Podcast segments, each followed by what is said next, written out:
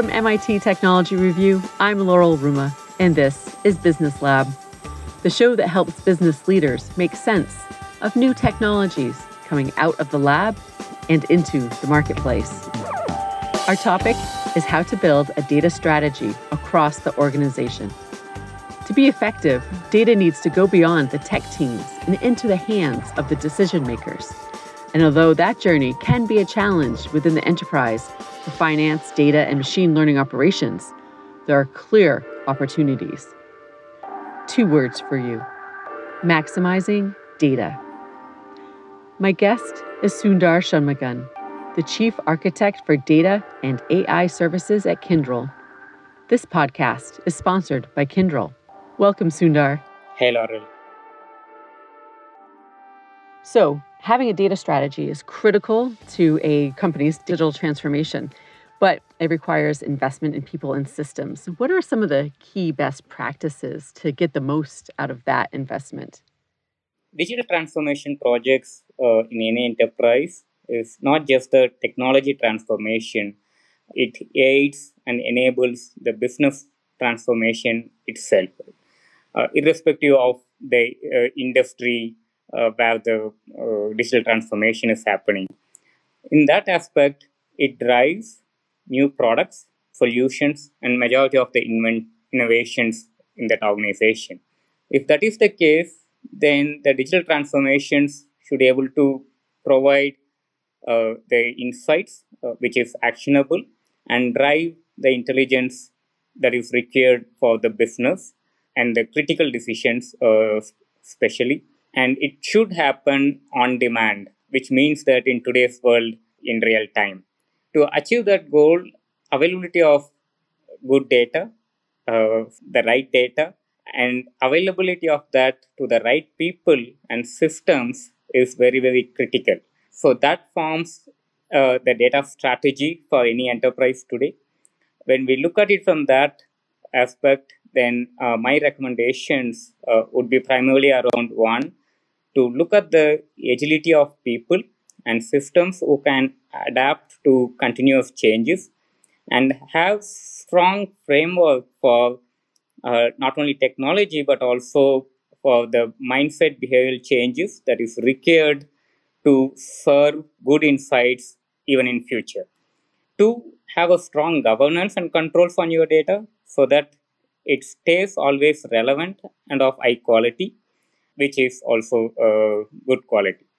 Three, keep your data foundations simple, clean, and error free. That makes the uh, data strategy fresh and enables innovations further. Those are the three uh, best practices uh, that I would recommend for any data strategy for the maximum investment. So, g- going back to that one, that clean, usable data, that's certainly one part of the story, and it's one of the three um, main best practices. But metadata, how data is described, is also critical. Can you explain why metadata is such an important part of uh, data strategy? So, we spoke about the data strategy, uh, and the data strategy is for long term, and that should uh, the business transformation uh, and the innovations uh, for the business itself. Right? So if that has to happen, then it is very important to record the details about the data uh, itself, uh, which is what we call it as metadata.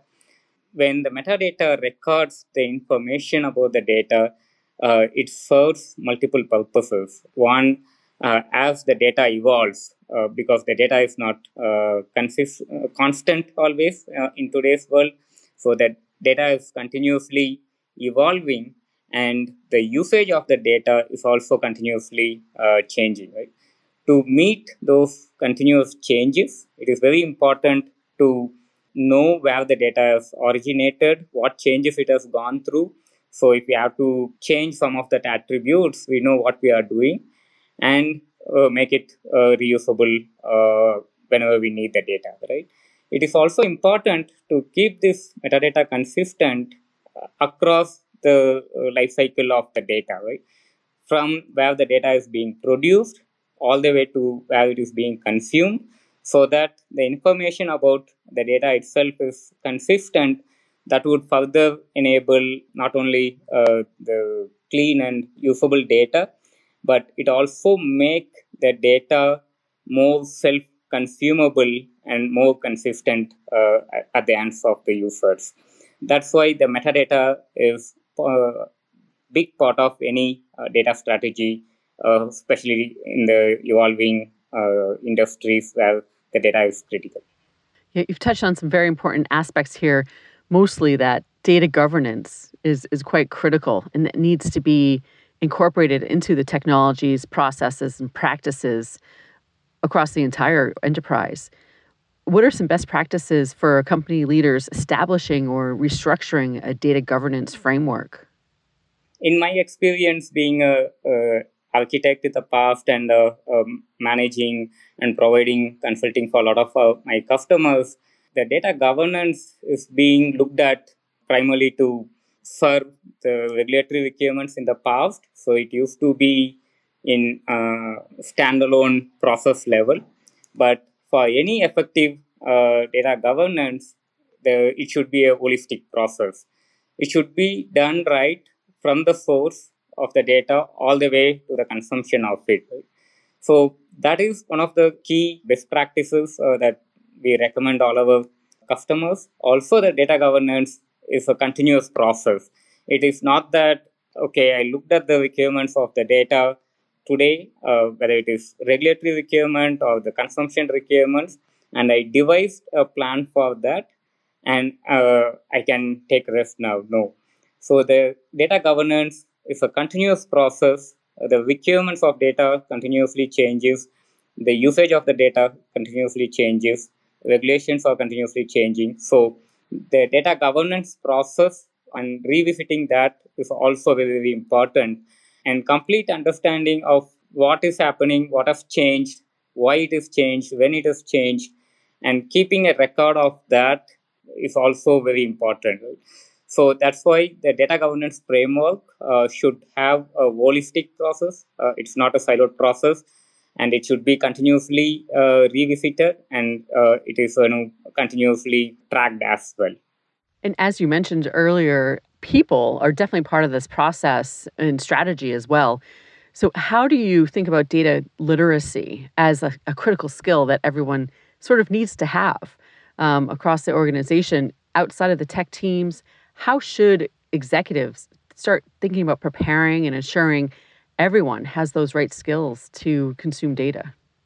So, data is a new oil uh, that is being fed everywhere, right? So, if the data is a new oil, the understanding of how to use it, where to use that uh, data becomes very, very crucial. How to use it and where to use it forms the major part of data uh, literacy in any organization. Also, if we have to uh, use uh, any given data, then we should also know where the data is available. So, the data uh, literacy is uh, addressed at two levels. One, uh, about providing the information on what is what is the data that is available, how good the data is available, how to uh, access that data, how to process that data, right? And the second one is, uh, especially in today's world, the data also has many formats. it, it is very uh, critical and it has a lot of uh, sensitive information. The line between the sensitive information and the data that can be consumed uh, easily is very thin in today's world. If that is the case, then the literacy of you know what data that we are processing and how sensitive it is, uh, what we want to use with that, that literacy of that information is also very critical. Right? So when the executives plan for data literacy programs in the organizations, it is also important to make sure that uh, it's not only about the data usage, but also what is the fair usage of the data and what is the outcomes of the data. So that's why the data literacy and the investment of data literacy on people uh, becomes very very critical. End of the day, the people is the one who design uh, the systems and who develop the systems that consumes the data. So the right investment on literacy is paramount in that aspect. So those are very important parts about data literacy, especially across the entire organization. But we've also seen that another part of digital transformation is streamlining and maximizing investments in operations across business units. For example, years ago, tech teams did this by combining software development and operations to create DevOps, which allowed for more agile and data focused ways of working. The research firm Gartner argues that this philosophy can also be applied to other areas of the business, including artificial intelligence and machine learning to create ML ops, data to create data ops, and finance to create fin ops, so finance and operations. As a whole, these can be bundled into one single term called XOps. It's an interesting way to take various parts of the business and bring it all together under an umbrella of operations. What value can XOps bring to an organization as a whole? Yes, as you rightly said, Laurel, uh, XOps is an umbrella that brings in various operations that drives innovation through the technology to address the business uh, requirements, right, uh, to take the business to the next level. Having said that, all the three operations, for example, that you have mentioned, whether it is DevOps, DataOps, MLOps, or even FinOps, the fourth one, uh, everywhere the common denominator is operations, and the requirement for that operations is to deliver uh, value in a most efficient way.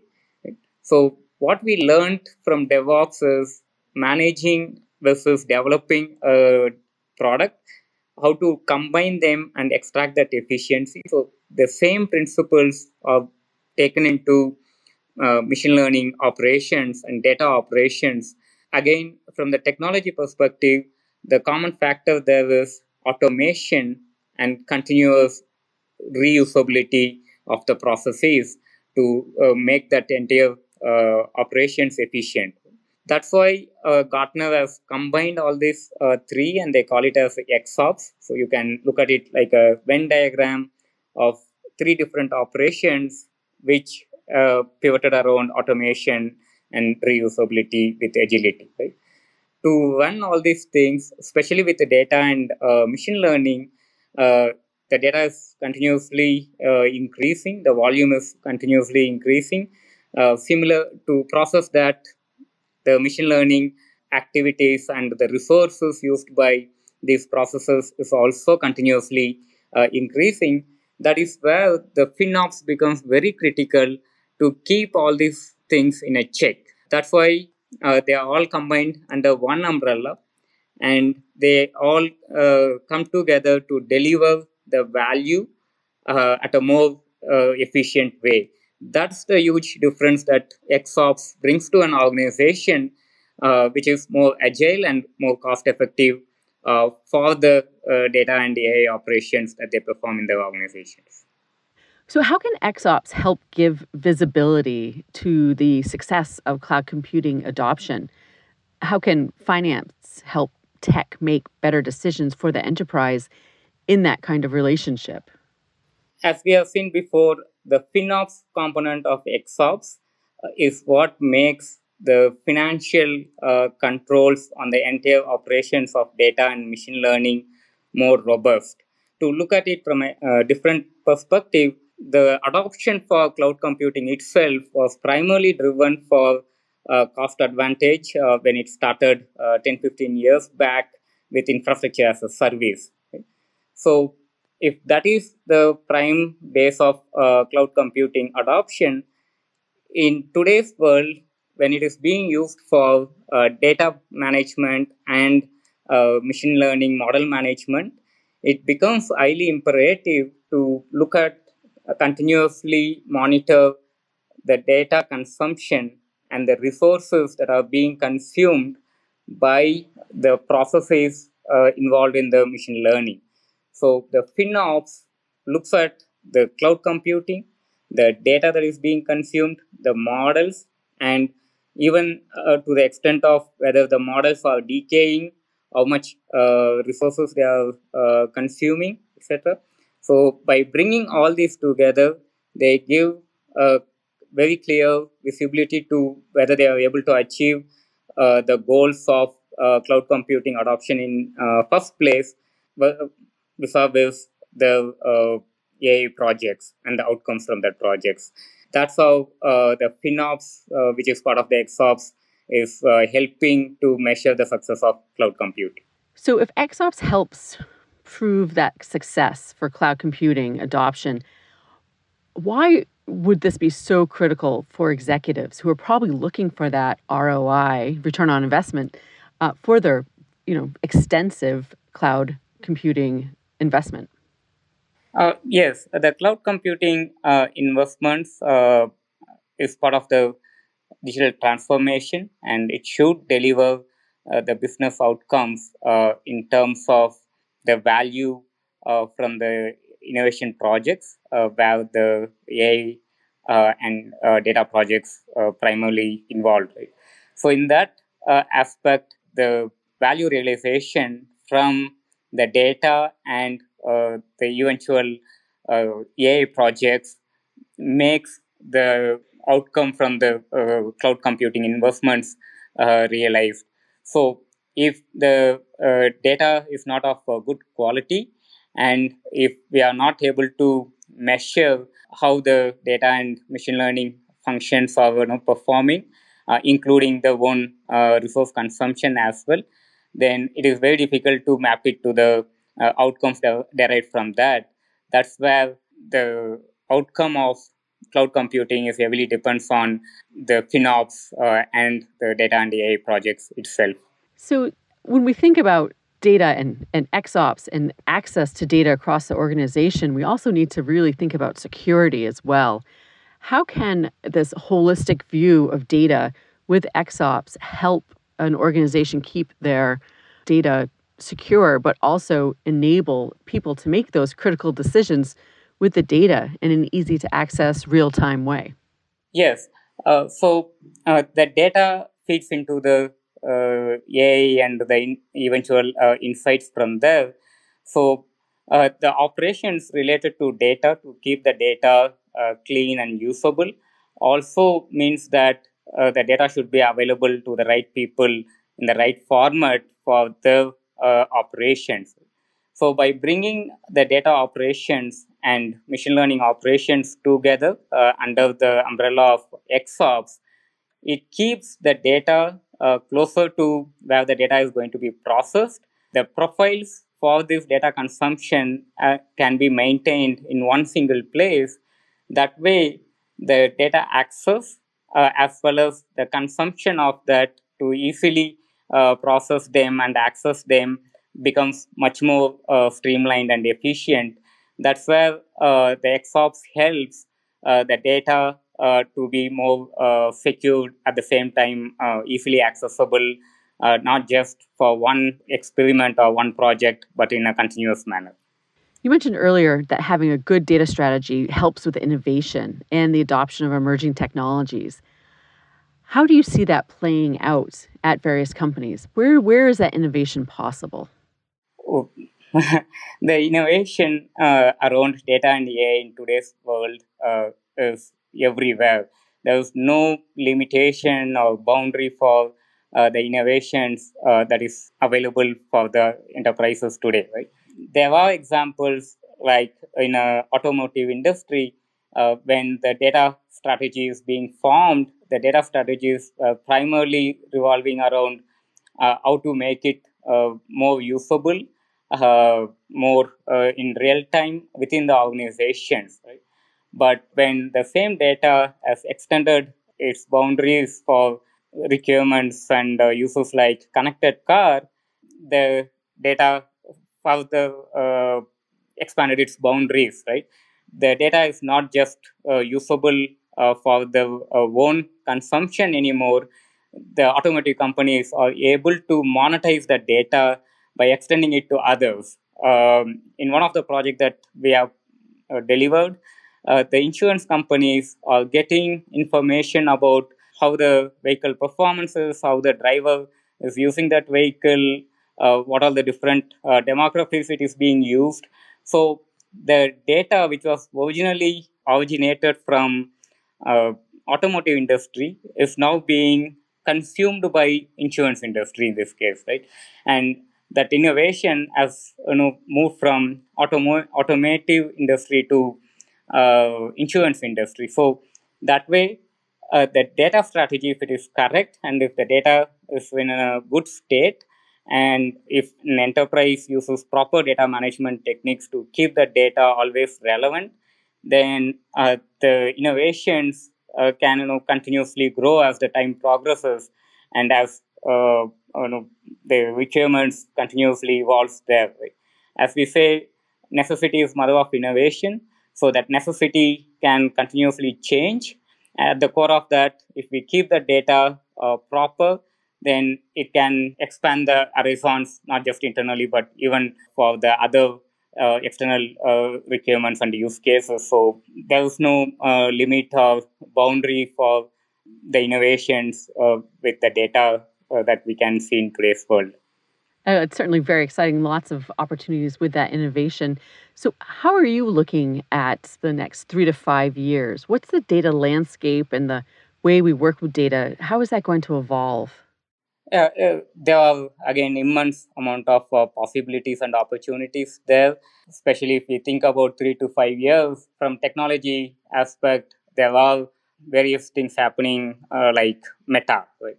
Uh, when we speak about Meta augmented reality, then the data uh, again the amount of data that is going to be generated is humongous, and the usages of the data and what we can do uh, to develop insights and to make a huge change uh, in the way different industries functions also very high.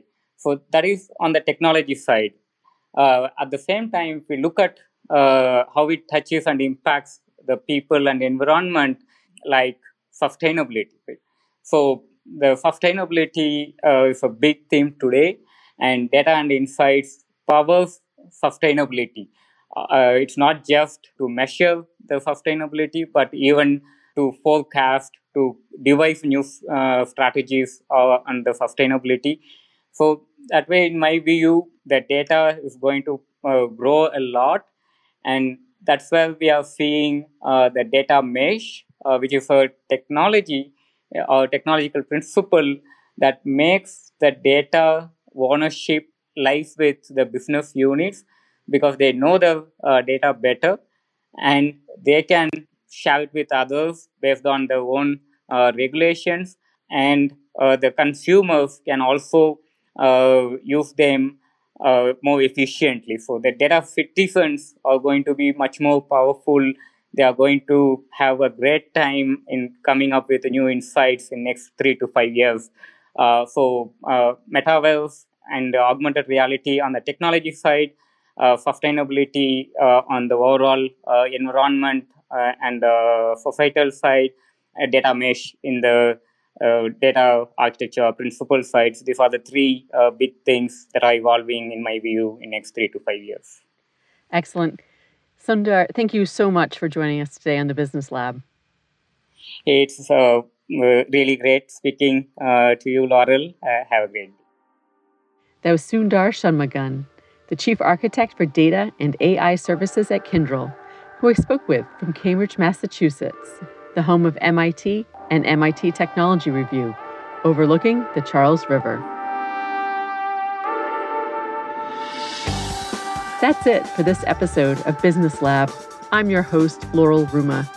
I'm the Director of Insights, the custom publishing division of MIT Technology Review. We were founded in 1899 at the Massachusetts Institute of Technology, and you can find us in print, on the web, and at events each year around the world. For more information about us and the show, please check out our website at technologyreview.com.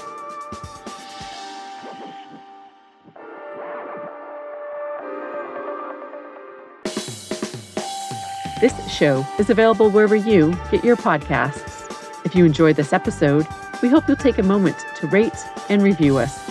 Business Lab is a production of MIT Technology Review. This episode was produced by Collective Next. Thanks for listening.